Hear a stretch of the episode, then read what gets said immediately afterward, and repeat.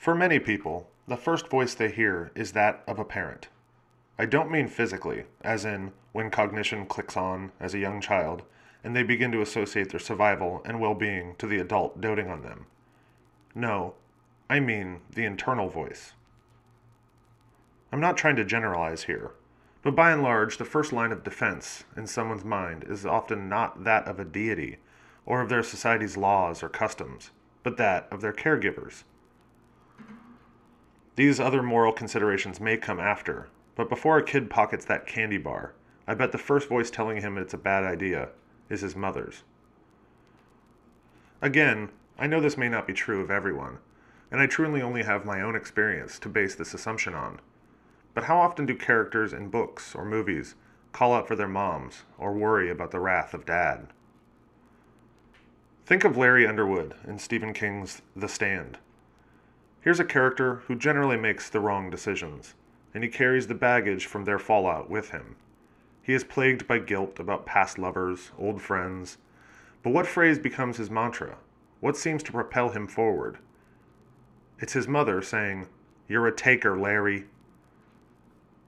He can burn as many bridges as he wants, but it is the woman who raised him whose opinion still matters most. Even after her death, he still does everything he can to change her perception of the man he grew up to be. If we follow this line of thought, the notion that a parent or guardian is the, quote, angel on the shoulder, then it stands to reason that their words aren't just preventative measures, but guidelines to live by. My mom did it this way. My father doesn't like that. So, what happens when opinions begin to diverge? What happens when the personality you have cultivated, have spent your life honing, begins to diverge from that of the infallible voice of the parent? Once, during a certain election season, my mother told me that if I loved her, I wouldn't vote for my chosen candidate. Just like that. If you love me, you won't vote for them. Now, before you think ill of my mother, don't. She's awesome and has helped me to become the man I am today. In that particular case, maybe her nervousness about the election got the best of her. In her heart, she truly believed that her candidate was the better choice, and I respect the passion she had brought to the table. But this is often something I think about. I did not change my vote, but I have considered the connotation. Because I went against her advice, does that mean I don't love her? Of course, it doesn't, but therein lies the power of a parent. I'm rapidly approaching 40 years old, and I still want to check in with my mother if I call in sick to work. Does that make me a mama's boy? Yeah, probably. But I don't know anything different. I'm still trying to figure out my own voice in this world. When does this change? Does it ever? Once, I was having drinks with a friend. This guy's about 15 years older than me. And depending on the level of alcohol consumed, we might lapse into young bull, old bull kind of conversations. On this particular evening, we were talking about growing up. Not when society deems you a quote grown up, but when you actually feel like one. His contention was when you have children of your own. As he was childless, he said, even in his 50s, he still didn't consider himself a grown up. Becoming the voice for someone else, is that it? Do you finally feel like you know more than your parents when you have kids of your own? Today on the haunting season, the young couple, the Colemans, are still trying to figure out who they are and who they will become, all while having the voice of parents in the room with them. And to make matters worse, it seems there's another voice, something else, talking to them as well. Ladies and gentlemen, the doctor is in, and the haunt is on.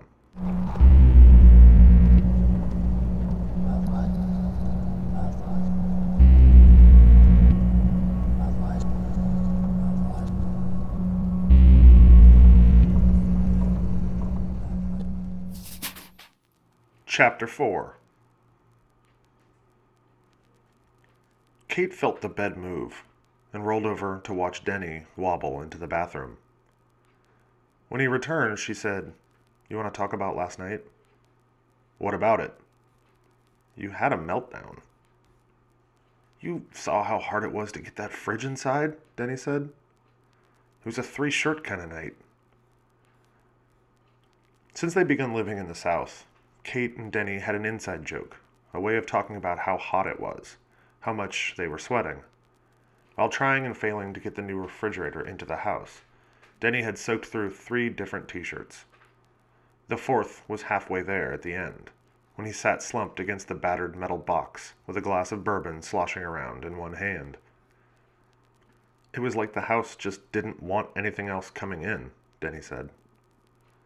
He wasn't wrong about that. While Denny and his dad drove the U-Haul back to the dealer, Kate and Joan tore out the cardboard, the plastic sheeting, and styrofoam bumpers. Kate was about to mention what had happened in the bedroom, the breathing and the chills, a few times, but she stopped herself. She didn't want to sound crazy.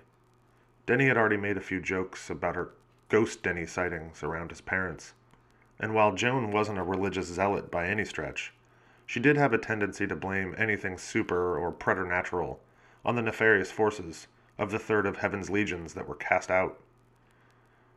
This wasn't a Carrie's mom type of situation, but rather a woman who had conviction in her faith and felt that any and all answers to life's mysteries could be found in the good book. Once she said, I don't believe there are ghosts or spirits. They're just demons and angels and without truly intending to offend or accuse, she might attribute Kate's experiences on her tarot cards or the Buddha statue they had strictly for decor purposes. Like Denny and Kate were opening doorways they still didn't understand, and sending out invitations to agents of darkness. Still, Joan meant well. She did. But it wasn't worth it.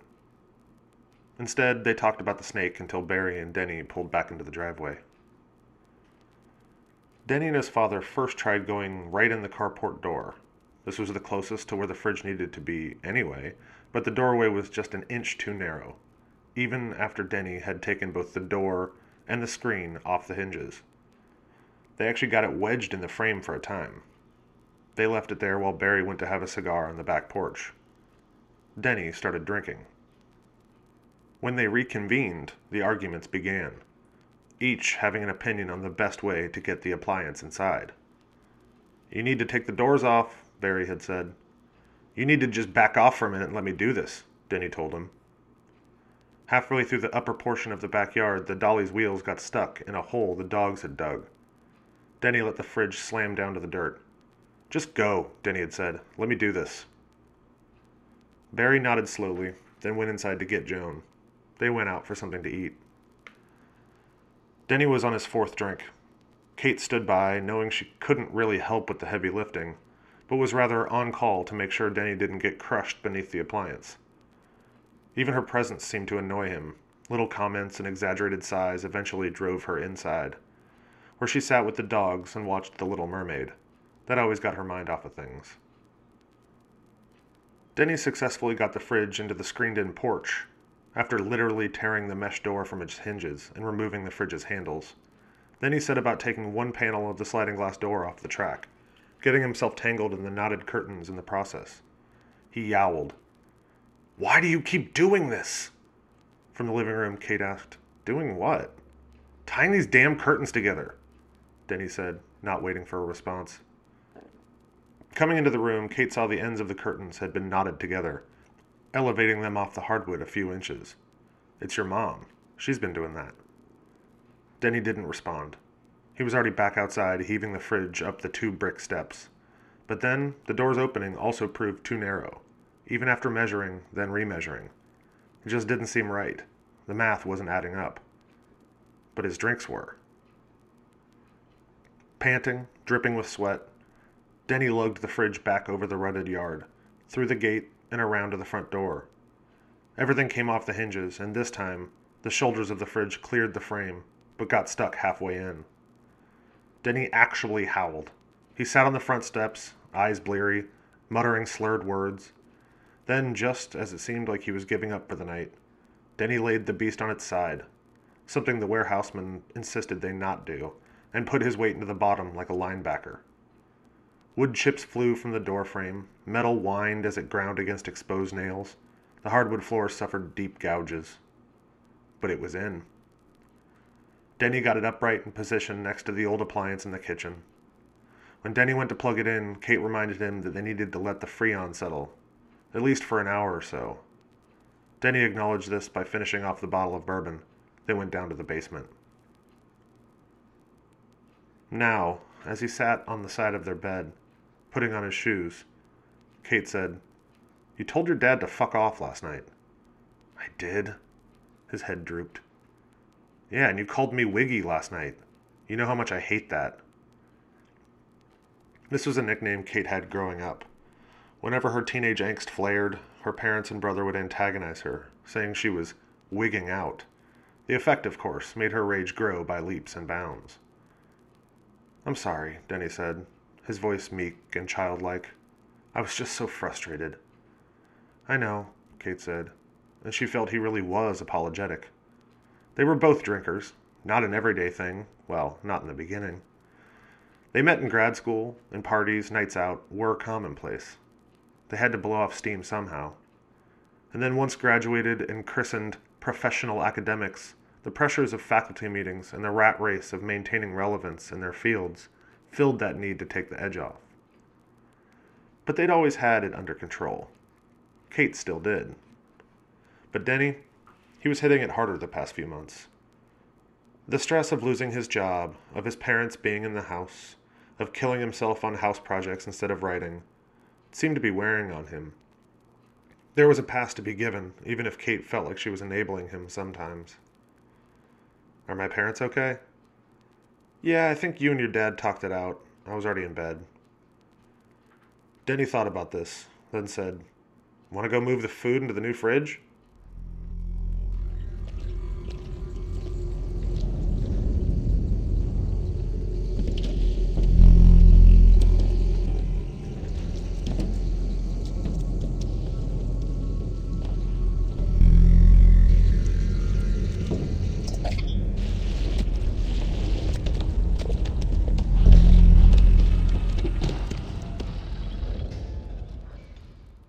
Sight of the new appliance made Denny visibly flinch. In the subtle half light of morning streaming in through the kitchen window, it looked like the refrigerator had been batted around by a giant. Deep scores and grooves covered one metal side, while scrapes pockmarked the front and side by side doors. Denny opened them. Cool air spilled out. My mom must have plugged it in.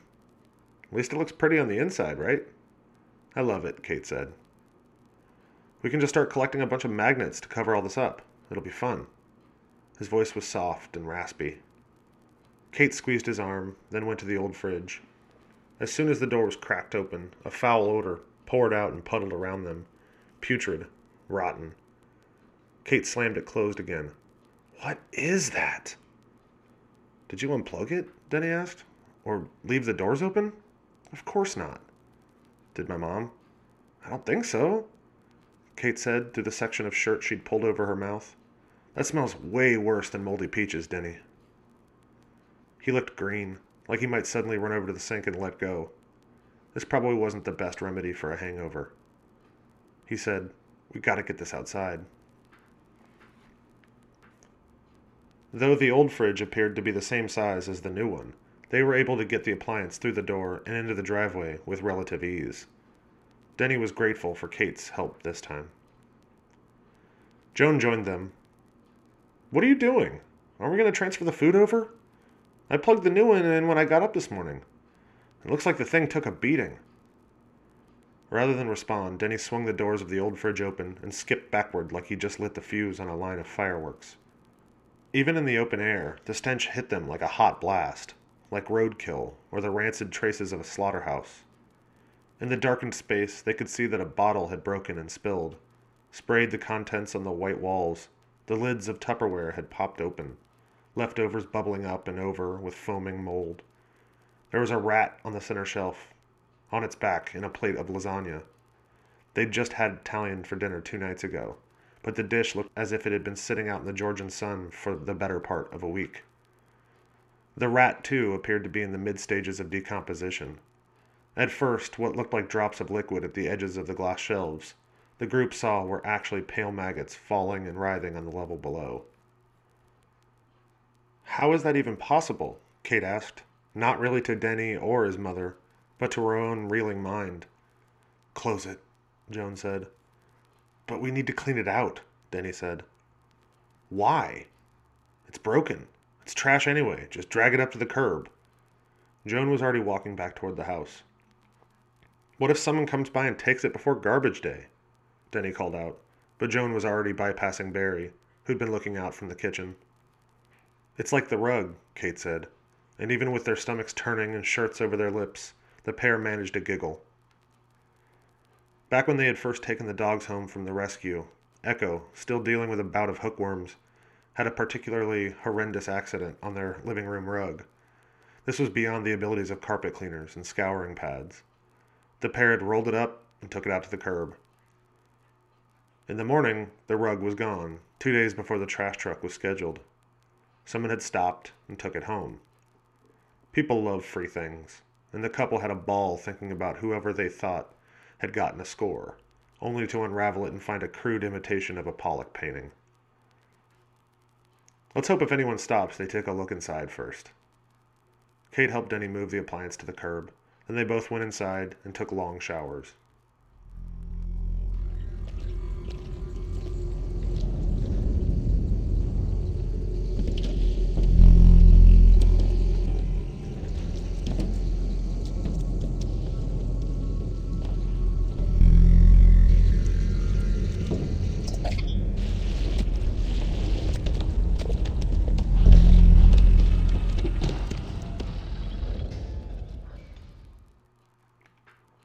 Despite the events of the day, the family shared a nice, relaxing evening together.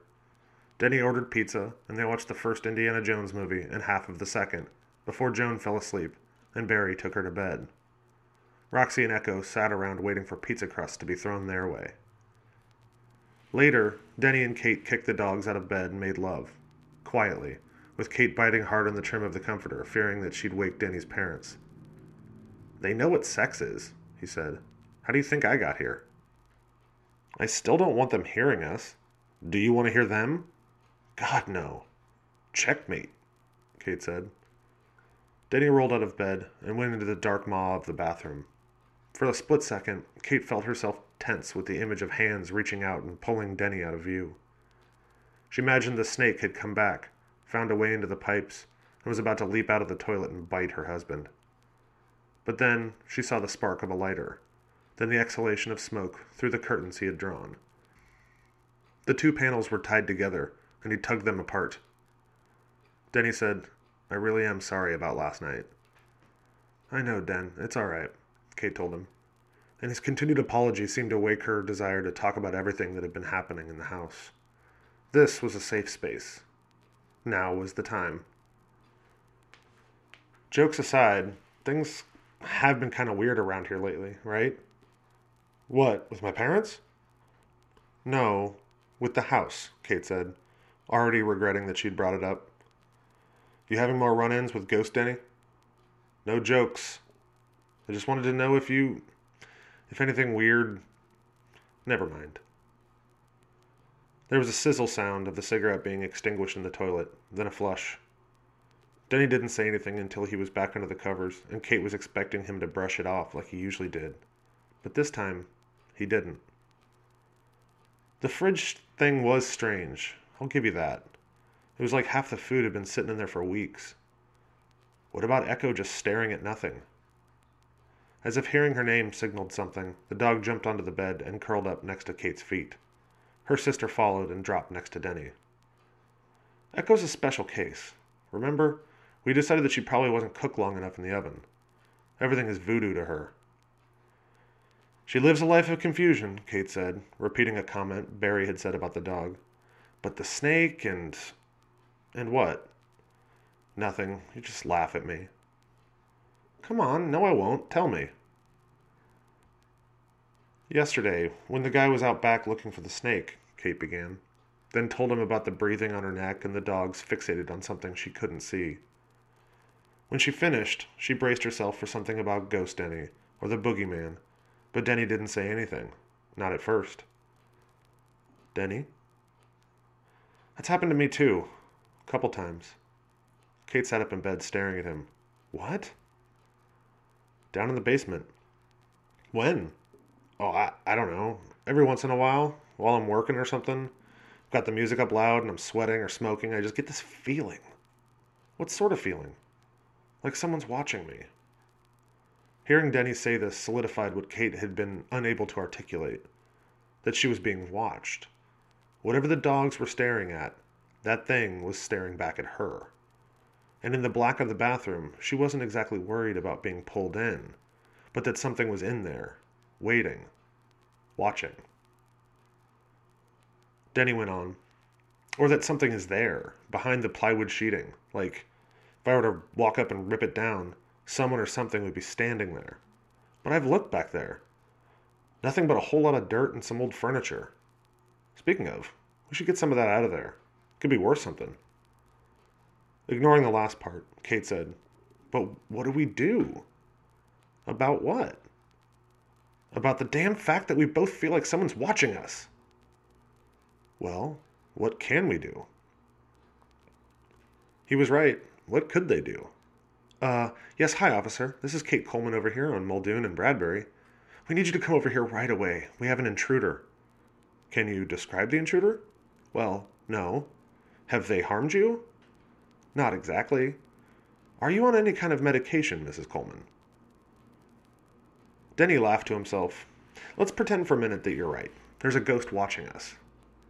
You know, for a dude that loves horror and haunted houses, you're pretty resistant to the idea that any of this is real. Kate fell back on her pillow with a huff.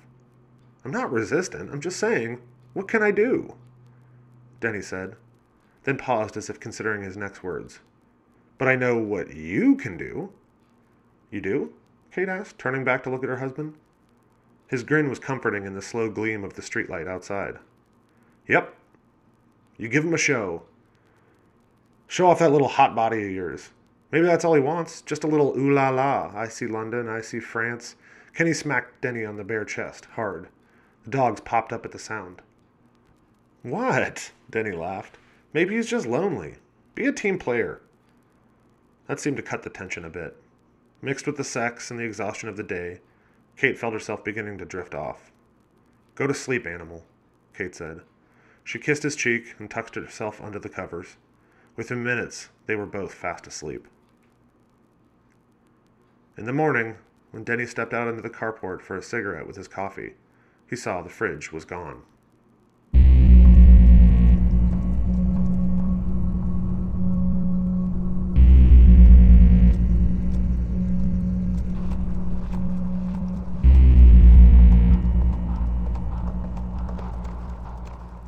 Today's episode is presented by Dr. Scarelove.